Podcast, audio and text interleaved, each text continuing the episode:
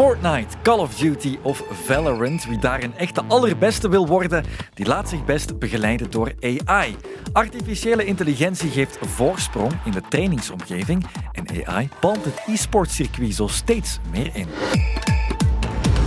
Hallo, welkom bij Sportsa Daily. Beginnen met een rondje soundbites herkennen. Zo klinkt het als je je health bar opnieuw aanvult met een slurp juice in Fortnite. Tactical nuke incoming! In Call of Duty hoor je dit als er een bom onderweg is. Het legendarische commentaar van Yuri Mulder link je altijd meteen aan FIFA of vandaag EAFC. Vraag is of dat wel zo goed is, even. We hebben het over gaming vandaag. In het circuit is dat een pejoratieve term voor e-sports. Het wordt steeds groter. Vorig jaar in september liep het Sportpaleis al bomvol voor het wereldkampioenschap Counter-Strike. En het zal daar niet stoppen. E-sports doet het met behulp van AI heel goed in het vormen van een community om zoveel mogelijk fans aan zich te binden. En de AI begint op steeds meer vlakken van dienst te zijn. En daar is niet iedereen blij mee. Ja, AI is de laatste jaren ongelooflijk gegroeid. Eh, niet alleen text-based, zoals ChatGPT, maar het kan eigenlijk allemaal dingen die een mens veel moeilijker kan, of waar veel meer kennis voor nodig is van, van, van een mens bijvoorbeeld. AI, ken je ondertussen de laatste maanden voldoende AI-hypes op het internet? Op onze Sportza-website zag ik onlangs nog de AI-schetsen voor nieuwe stadions voor onze voetbalclubs. Maar schoolfoto's in ware 90s-stijl op Instagram zijn een even goed voorbeeld. Maar Loïc Thaler vertelt vandaag dus over de impact van AI op e-sports. Ik ben Loïc Thaler, ik game ongelooflijk veel en ik ben voor Sportza e-sportscanner en ik schrijf ook eh, af en toe artikels voor Sportza over gaming. Um, en dan heel specifiek als je gaat kijken naar uh, gaming of sport in het algemeen, hè, bijvoorbeeld ook bij voetbal en zo, kan AI uh, trainingsschema's opmaken, die kan planningen opmaken, die kan kijken, oké, welke spelers zijn er op welk moment, waar moet er op getraind worden, wat is het meest interessant. Maar voor gamen, en dat is eigenlijk het interessante, een gamer kan tegen een AI spelen kan moeilijk beginnen voetballen tegen een AI. Dat is net iets moeilijker. Maar bijvoorbeeld als je heel competitief een game speelt, zoals bijvoorbeeld een Fortnite, uh, een Call of Duty, een League of Legends, een Valorant, dan kan je gewoon trainen met een AI-tool en kan je spelen tegen de computer. Spelen tegen de computer, dat doe je natuurlijk in vele games sowieso. Dat is dan ook de AI. Als je EAFC in de volksmond nog steeds FIFA speelt op de hoogste moeilijkheidsgraad, zal die heel keurig kunnen anticiperen op elke schijnbeweging waaraan je in een fractie van een seconde kan denken. Maar de AI-tool waar Loïc het over heeft, kan je tips geven om je eigen spel te verbeteren. Bijvoorbeeld als je een spel FIFA speelt, um, dan zou die AI-tool kunnen zeggen van ah, we merken dat jouw rotatie net niet goed genoeg zit, dat je daarom balverlies hebt of dat de tegenstander of de gemiddelde tegenstander jou daarom eh, misschien uitschakelt. We gaan jou nu twintig situaties geven waar jij beter moet leren roteren, waar jij beter uh, het balbezit moet, uh, moet behouden.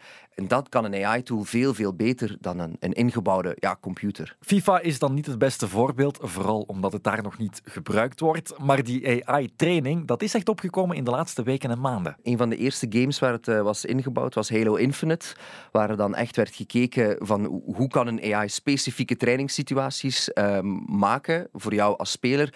Maar nu willen ze het ook gaan, gaan implementeren. Onder andere uh, in spellen zoals Fortnite, zoals League of Legends. Uh, bijvoorbeeld, hè, dat, dat, roteren is eigenlijk um, verplaatsen met je team om dan druk te zetten op de tegenstander op een andere plek.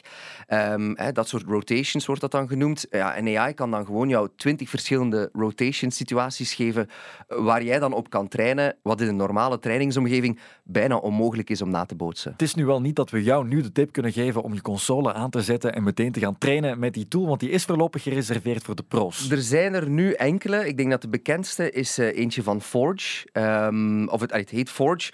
Uh, dat is de bekendste trainingstool op dit moment. Ik denk niet dat die al beschikbaar is voor het grote publiek.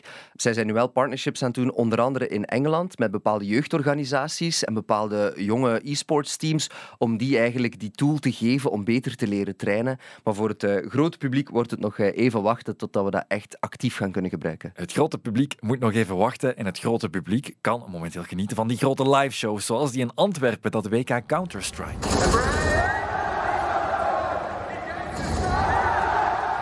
Toch nog maar eens een impressie te geven van hoe hard zo'n event kan leven. Zo klonk het WK in Antwerpen dus. De eerste keer dat een major plaatsvond in België.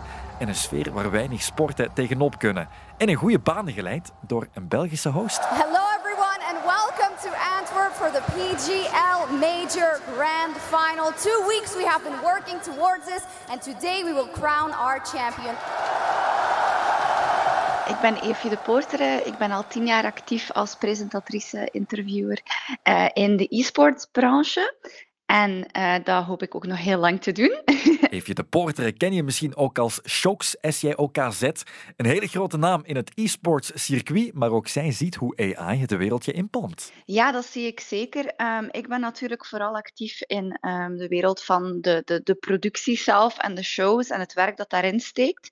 Um, dus ik zie die voorbeelden vooral uh, op dat vlak. Hè. Dus dan um, bijvoorbeeld als je ziet dat er bijvoorbeeld na een evenement een video wordt gepost van alle grootste momenten van, van dat evenement. En natuurlijk, traditioneel gezien, wordt dat gemonteerd door een mens, een persoon, die daar de leukste momenten uit kiest en dat dat monteert. Maar nu kan AI dat dus automatisch doen.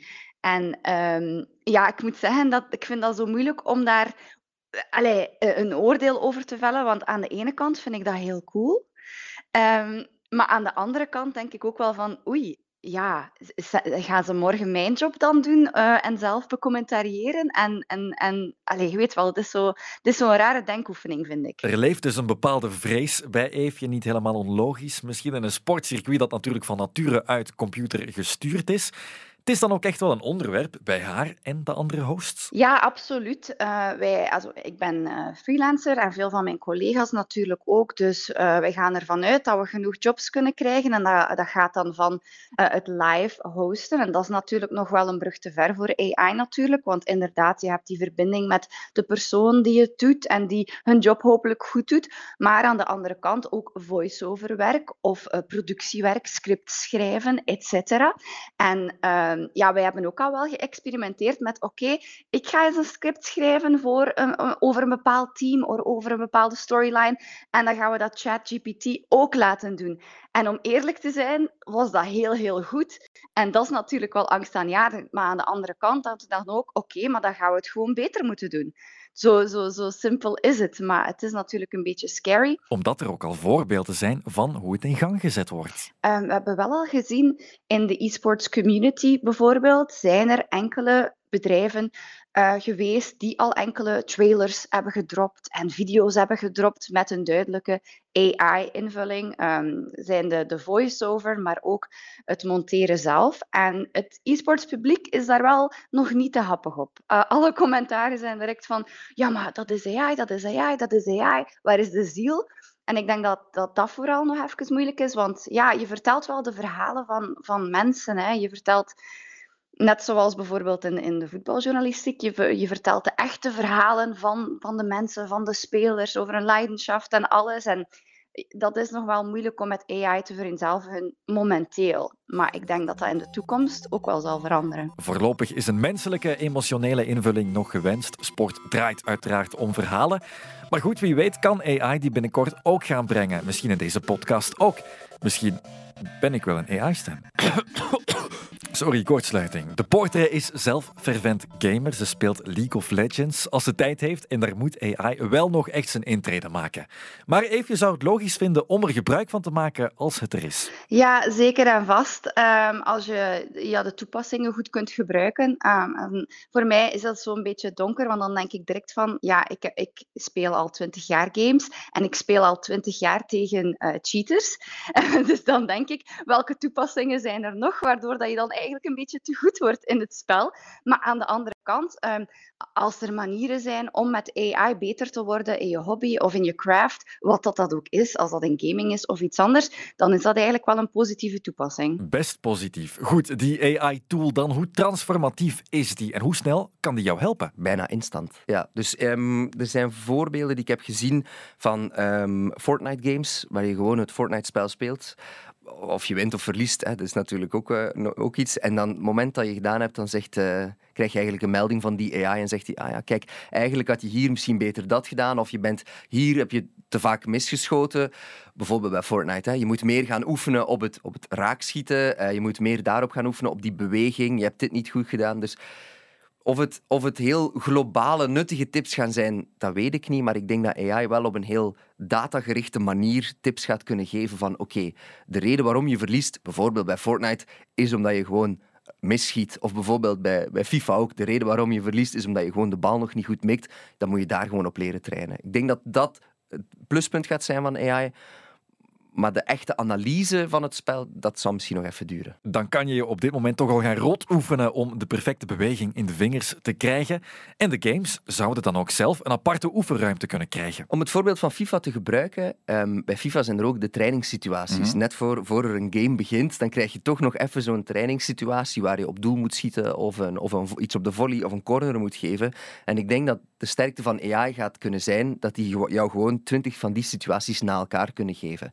En dat zal bijvoorbeeld ook kunnen als dat beter geïntegreerd zit in een spel net zoals het bij Halo is, maar bijvoorbeeld bij Fortnite, dat je gewoon zegt, kijk, ik wil hier in een bepaalde trainingstoel gaan zitten uh, en dan geeft hij jou gewoon een bepaald aantal situaties op. Uh, beweging, op rotatie, op schieten, op mikken, op wapengebruik bijvoorbeeld. Uh, bij, zoals dat bij FIFA nu ook is, kan je gewoon eindeloze trainingen doen op schieten, op verdedigen, op aanvallen. AI kan uiterst correct gaan inschatten wat jij moet doen om de perfectie te benaderen. De AI zelf zit minstens heel dicht bij die perfectie en dat doet sommigen doemdenken.